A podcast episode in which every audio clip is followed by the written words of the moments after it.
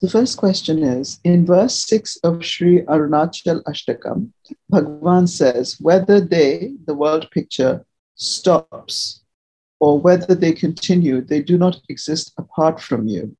In what sense do the world picture exist as the self, and what is the practical implication of this? One could understand this superficially and say that since the world is the same as the self, why not attend to the world?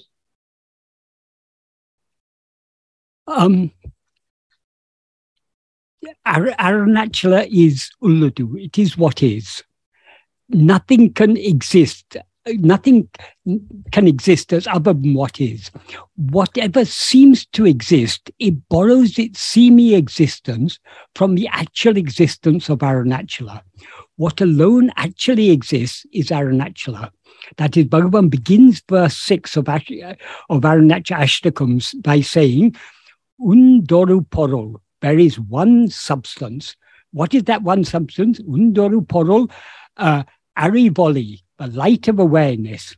Ulamei, the heart alone. Ni. Ni means you.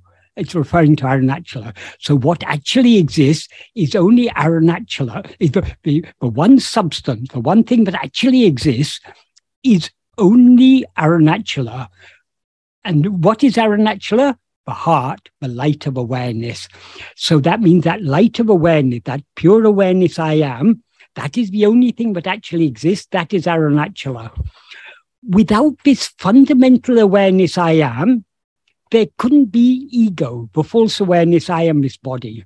And everything that appears and disappears, in whose view does it appear and disappear? Only in the view of ego.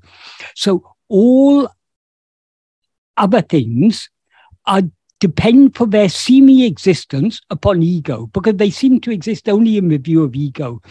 And ego depends for its seeming existence upon the real existence of Arunachala, ourself as we actually are.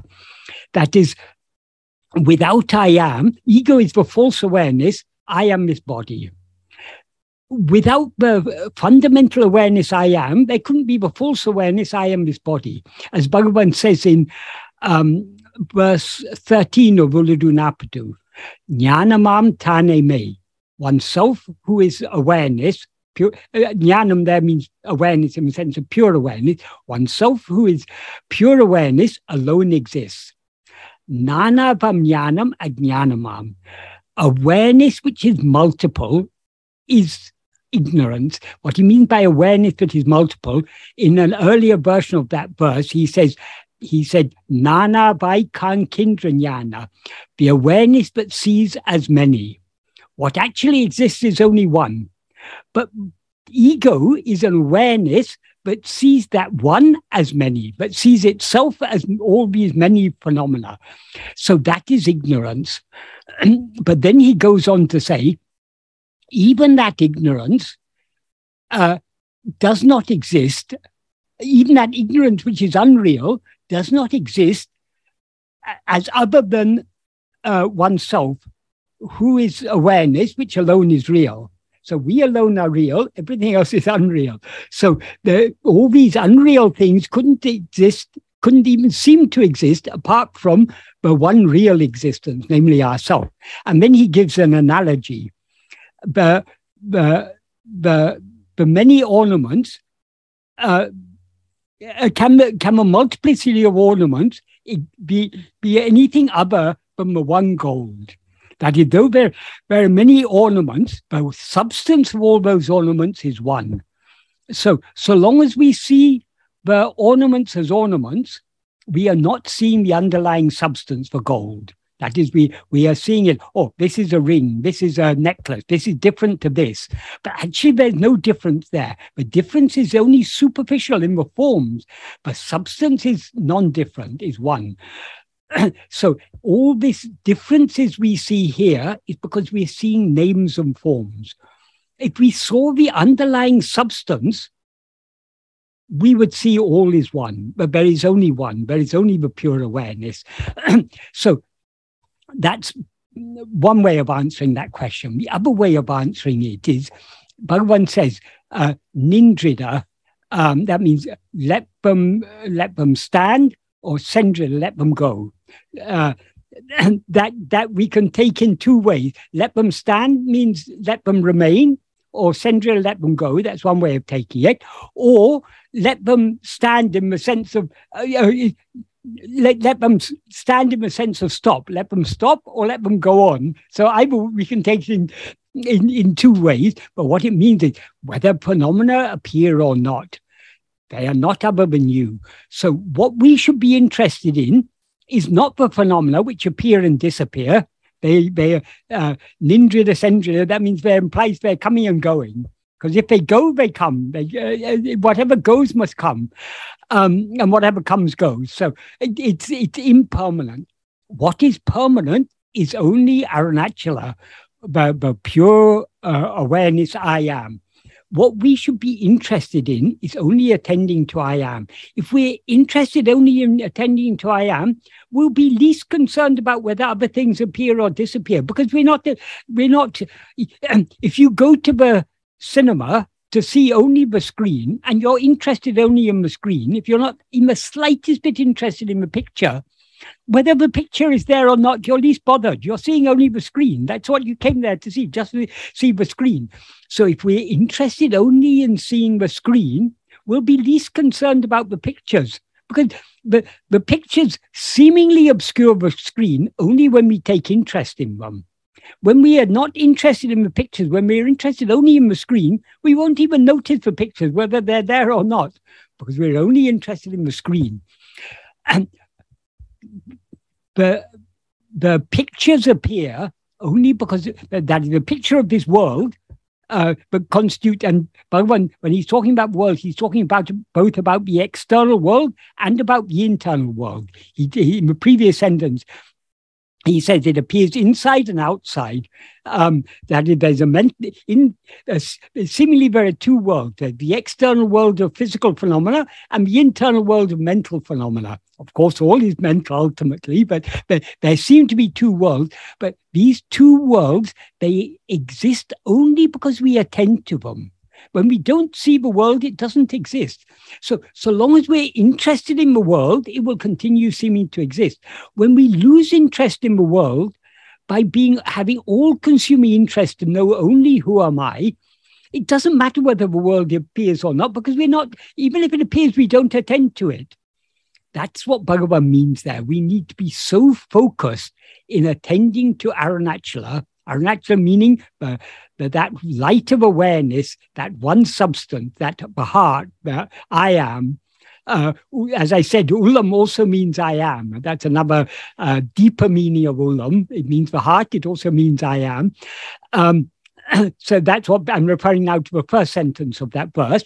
So Bhagavan is talking only about the one thing that we need to be interested in, is that one thing that actually exists, that is I am. If we hold on to I am, doesn't matter whether other things appear or disappear, because we're not concerned about them. And actually, if we hold on to I am, ego will thereby subside. And since everything else appears only in the view of ego, everything else will subside along with ego. And that's what he says in the very first sentence of the next verse, verse 7 of our Aṣṭakam. Because there's continuity of ideas in all these verses. In the next verse, he begins by saying, Indraha menum, enum,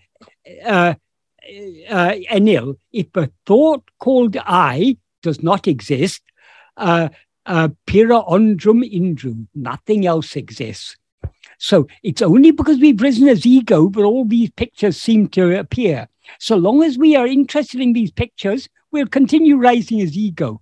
Only when we lose interest in the pictures, let them appear or let them not appear, no concern of mine, we're interested only in attending to Arunachala, who's shining in our heart as I am,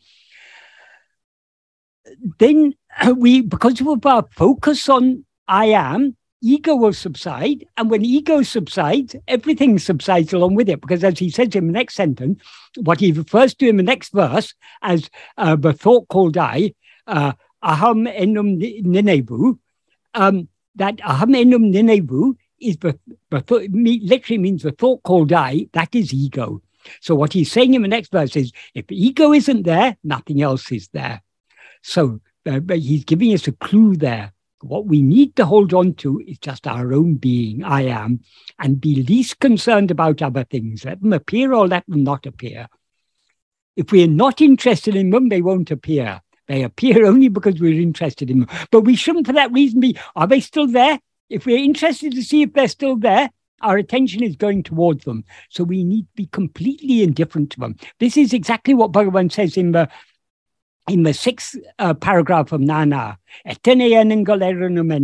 However many thoughts arise, so what? Big deal. Why should we be concerned about it? Thoughts are a problem only if we're interested in them. If we're not interested in them, if we're interested only in our being, let them appear or not appear. We're not interested. We're not going to look at them. So why should we be bothered whether they're there or not?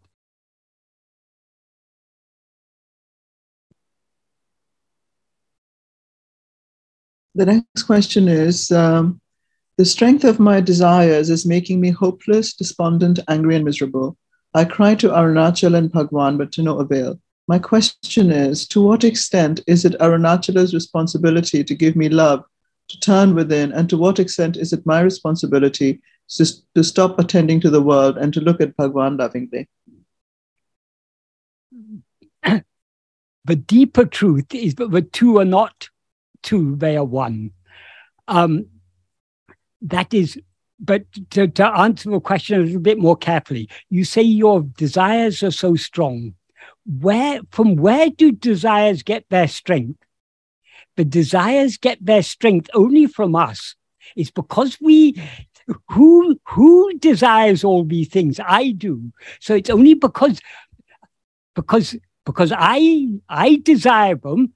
That I is giving, they're deriving their strength from I, from me. So if we want to deprive desires of their strength, we need to make the choice not to allow ourselves to be swayed by our desires.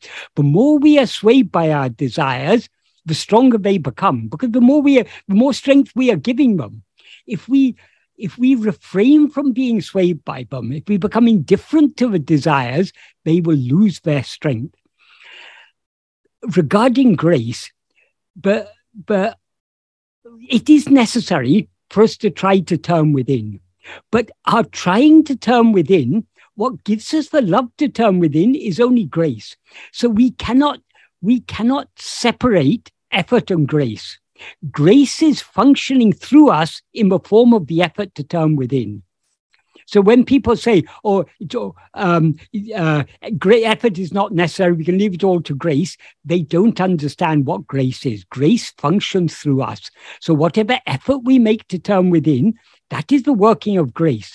If we are not willing to turn within, we are closing the door on grace, so to speak. We're turning our back on grace. Grace is always trying to... see this verse 8 of Akṣaramaṇamālai, Bhagavan prays to Arunachala, show me your beauty. But if we pray, show me your beauty, and look in the opposite direction, what can he do? Where is his beauty? His beauty shines within our heart as I am. If we want him to show us his beauty, we need to look at it. There has to be, we have to play our small part. Eventually, when we turn within, and see his beauty, we will be swallowed by his beauty. Then we will recognize I did nothing. Everything was done by grace. But so long as we seem to have a separate existence, it seems to be necessary for us to make effort. If you don't make the effort to turn within, if you don't try to turn within, grace is always willing to help you. But when you're unwilling to be helped by grace, grace isn't going to force you. So the willingness on our part is necessary, the willingness to try to turn within. So however strong our desires may be, we shouldn't be perturbed. But desires are strong now because of the strength we have given them. If we want to deprive them of their strength, we need to stop allowing ourselves to be swayed by them. Yes, we will fail many times. So many times we'll be carried away by our desires. But we need to try again and again and again to turn our attention within. Thereby we weaken the desires and we strengthen the love to be as we actually are. So that's why Bhagavan says in the eighth paragraph of Nāna, He says, God and Guru are in truth not different. Just like the prey that has been caught in the jaws of a tiger can never escape, those who have been caught in the glance of Guru's grace will never be, will surely be saved and will never be forsaken. He gives a, he puts it in a very strong language. They surely be saved and never forsaken. He assures us, but he adds in a proviso there. Nevertheless, eninum guru katya varipadi tavaradu nadikavendum. Nevertheless, it is necessary to follow without fail the path in accordance with the path shown by Guru. So we have to play, his great grace will do everything for us, but we have to play our part. Because if we're not playing our part, we're in effect refusing the help that grace is always offering us. So we must be willing to accept the help of grace. And how do we accept it? By turning within. That is surrendering ourselves to grace, and grace will do everything else. But our small part is necessary. The willingness on our part is necessary. The willingness to turn within, to try to hold on to self-attentiveness is necessary. Otherwise, we are rejecting, we are refusing the help that he is giving us. He is showing his beauty, but we are looking in the opposite direction. We can't say, oh, Bhagavan, why are you not showing your beauty? We must be willing to look where the beauty he's showing us. That beauty is shining in our heart. He is shining in our heart. So to see his beauty, we need to look within. Someone has asked a question here. Jada Granti is ego. If Jada dies, then why is ego still alive after the mortal death of Jada?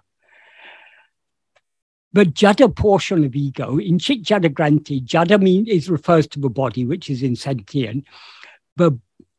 The body is just a projection of ego. In a dream, the dreamer is ego. The body is projected by ego. So when the dream comes to an end, because the ego, the dreamer remains, it continues projecting dreams. So ego cannot rise and stand without grasping a body as I. But the body it grasps as I is its own projection. That body doesn't exist independent of ego. So as Krishna says in the Gita, the death of the body and taking a new body is just like changing a shirt. When a shirt gets worn out, we take off the old shirt and wear the new shirt. So the ego is that which always will grasp a body as I. So it's not necessary, but it is not dependent on any one body. It cannot rise or stand without grasping a body as I. But if this body dies, then it grasps another body as I. Grasp here means it projects and experiences it as itself. I hope that's an adequate answer to your question. So the question is, we cannot comprehend God because he is the infinite and the unlimited, while we in this mind of ours are limited and finite. In consequence, we cannot envision the state where we are free from the mind or the ego. So the only thing we have is the conviction that there is the love, the grace that is offered by Shiva to us. So Shiva decides how much love to give and when. To me, he is not. God is infinitely free, but one freedom he doesn't have is to withhold his love, because his love is infinite. He can never not bestow his love on us. He, when you say you said we. He is infinite, we are finite, so we cannot know him. The reason we don't know him as he actually is because he is ourself as we actually are. So long as we rise as ego, we are limiting ourselves. So now we know ourselves as I am Michael or I am whoever. So long as I know myself as this person, I don't know myself as I actually am. What I actually am is God. So if I'm to know God as he actually is, I no need to know myself as I actually am. But trouble is, because we are taking God to be something other than ourselves. That's where the whole problem lies. God is not anything other than ourselves. God is ourself.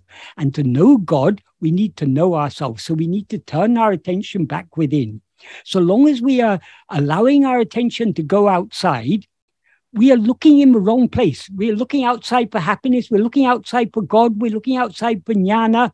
Is this person a jnani? Is that person a jnani? We're looking for jnana outside. The whole purpose of Vedanta, what is the essential teaching of Vedanta? Tattvamasi, you are that. So that means stop looking outside. But what you took to be that, something outside, some God or Brahman or happiness or jnana or whatever it was you're looking for outside, you yourself are that. That means stop looking outside, look within. So the whole problem comes, the root of the problem is our limiting, our rising as ego and thereby limiting ourselves as I am this body. So long as I limit myself as I am this body, all these other things appear and I look outside. How to put an end to this? Stop looking outside, look within. Even this body, all the five sheaths are outside. So long as we rise as ego and are aware of ourselves as I am this body, we are by definition facing outwards. So how can we put an end to this rising of ego? Only by looking within. So that's what Bhagavan's teachings are all about. That's what Advaita is all about. That's what Vedanta is all about, if we understand it correctly. It's all about looking within. That's the whole purpose of the Mahavakya, Tattvamasi. Tat is a third person, something outside. So we're looking for it outside. We need to stop looking outside. We need to recognize that what appeared to be, what we mistook to be a third person is actually the first person. So we can know it only by turning within to see who am I. So this simple investigation, who am I, that Bhagavan has taught us, this is the solution to all problems. But we must be willing to look within. We must have all-consuming love to look within. Then he will reveal himself to us. He's always willing to reveal himself to us. He's always showering his love on us. We are turning our back on him by looking outside. We need to look back within.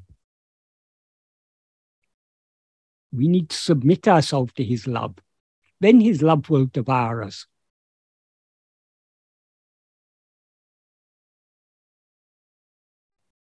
The next question is, did Bhagavan advise us on the best way to relate to other devotees and how to avoid ego traps in those relationships that can so easily occur? There is only one effective way to avoid ego traps. That is, to avoid rising as ego, is by holding on to ourselves. By holding on to our own being, we thereby cease rising as ego. So long as we rise as ego, the traps are innumerable. Ego itself is the producer of all traps. So the solution is, don't rise as ego. How to avoid rising as ego? By holding on to ourselves. So long as we're looking outwards, we're rising as ego.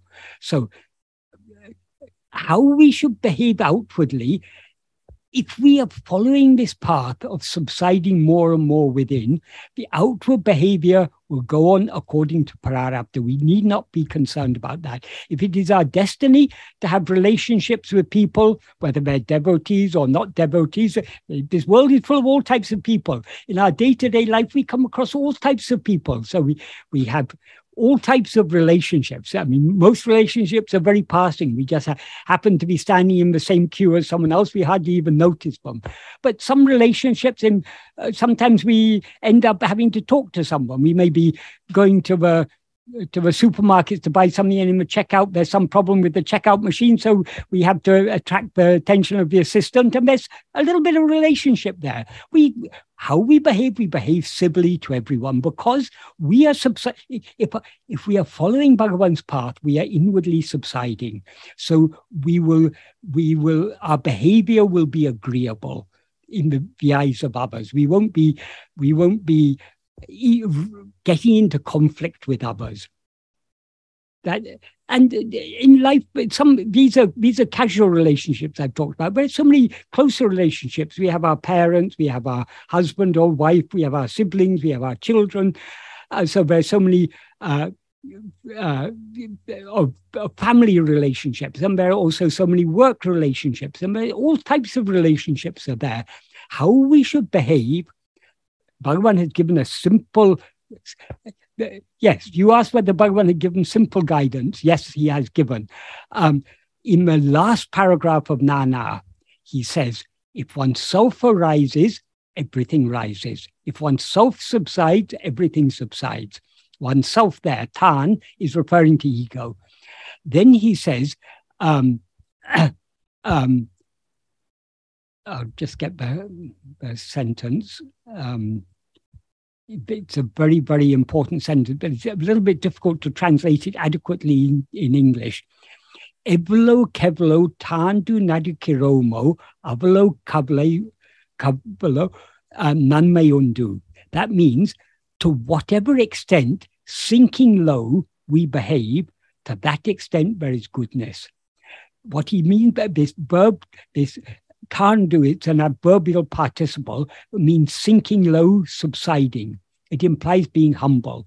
So how nadikarom literally means we walk, but it implies how we conduct ourselves, how we behave, how we conduct ourselves in this world.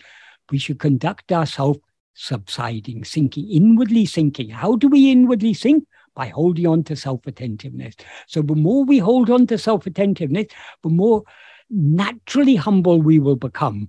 And as a humble person, we will naturally have harmonious relationships with others. Even if they don't want to have a harmonious relationship with them, we will accept, okay, it's Bhagavan's will. This person wants to give me trouble. That's Bhagavan. No one can give me any trouble if it's not Bhagavan's will. So we will be harmonious even with those who want to give us trouble. That is how a devotee should live in the world. So what Bhagavan's teaching is all about is subsiding, subsiding, subsiding. That's why in the last sentence, the third and last sentence of that, or the fourth and last sentence of that paragraph, the one I just read was the third sentence, he says, Manate adaki kondirandal engeirandalam irakalam. If one is continuously curbing the mind or restraining the mind, subduing the mind, wherever one may be.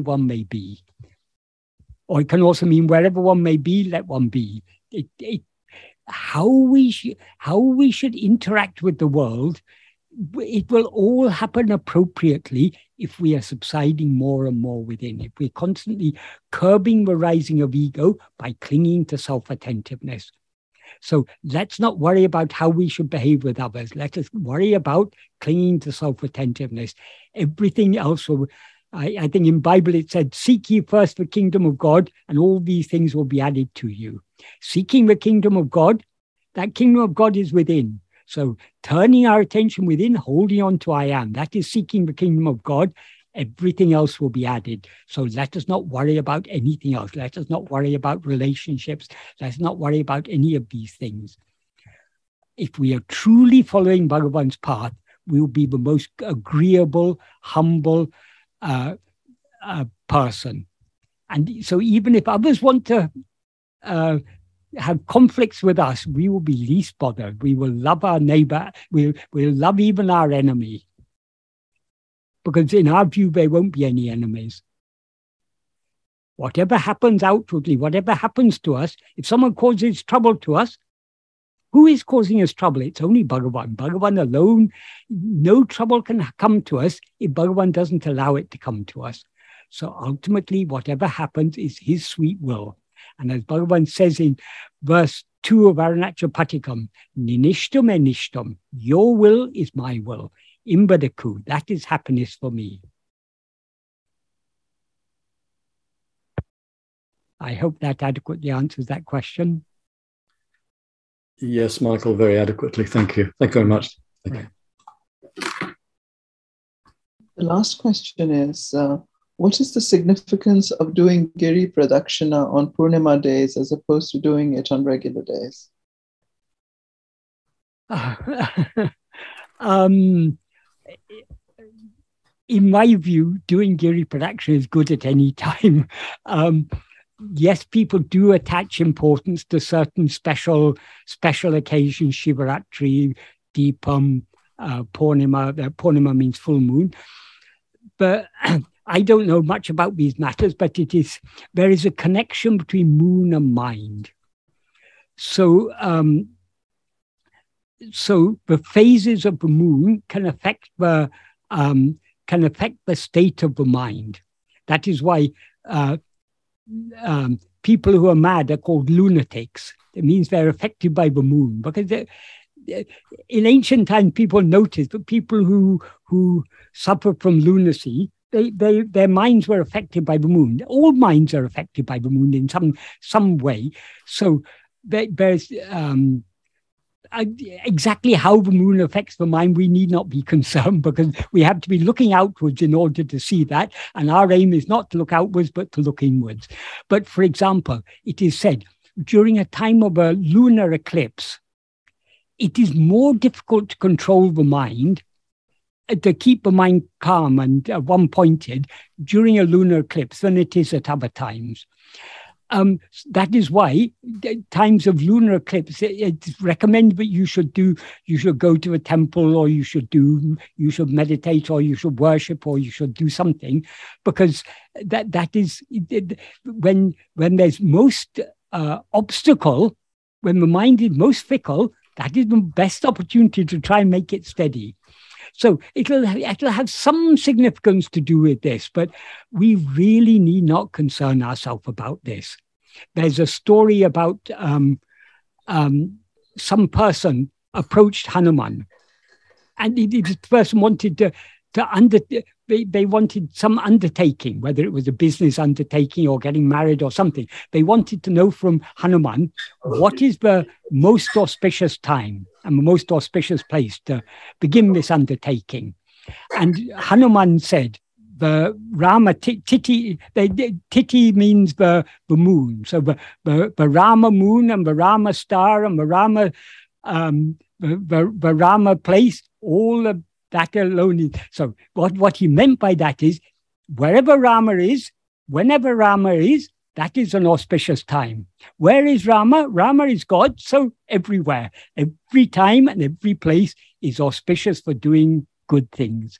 So we really, it's for the worldly people, these sort of things, auspicious times and everything is important. But if we're following the spiritual path, every moment is auspicious, because at every moment, Bhagavan is shining in our heart as I. So let us hold on to him in our heart. That is what's important. So about Giri Pradakshina, whenever you have opportunity to do Giri Pradakshina, that is the auspicious time. So you needn't, when we're following Bhagavan's path, we need not attach so much importance to all these particular times and all these things. These are trivial things. I hope that adequately answered that. Someone has written a comment here. The mind can go crazy any time, but is more likely on full moon. Such is the power of the moon, such is the Shakti power of the moon. Better chain yourself to the wall on full moon. We need to chain ourselves, whether the moon is full or not, we need to chain ourselves to I am. If we chain ourselves to I am, the moon will not affect us. If we allow the mind to come outwards, then it will be affected by the moon. Why to allow it to come outwards? Even the moon is a projection of the mind, so why should we think about these things? Our only interest should be attending to I, because I is Bhagavan. The real name of Bhagavan is I. Bhagavan said the first name of God, the natural name of God, is I, or I am, because he is always shining in our heart as I. There is a comment. That, Michael, with your enormous knowledge, it's a blessing to have these sessions. And can we have these sessions every week?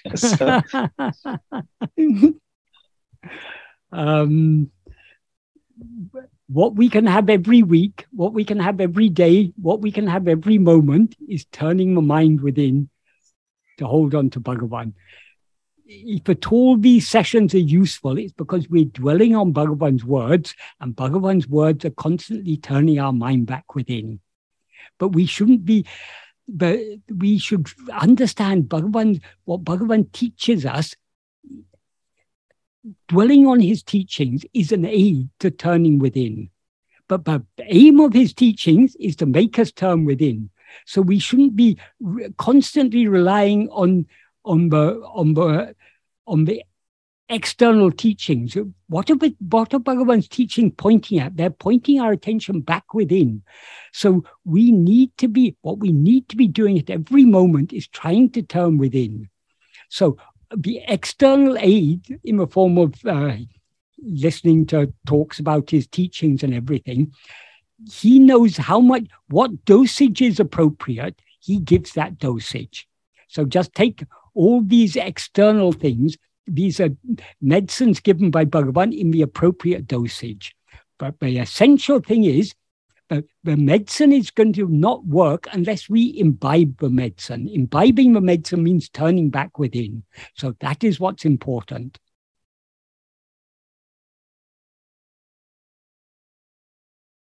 The knowledge that you say, Michael has so much knowledge of all these books.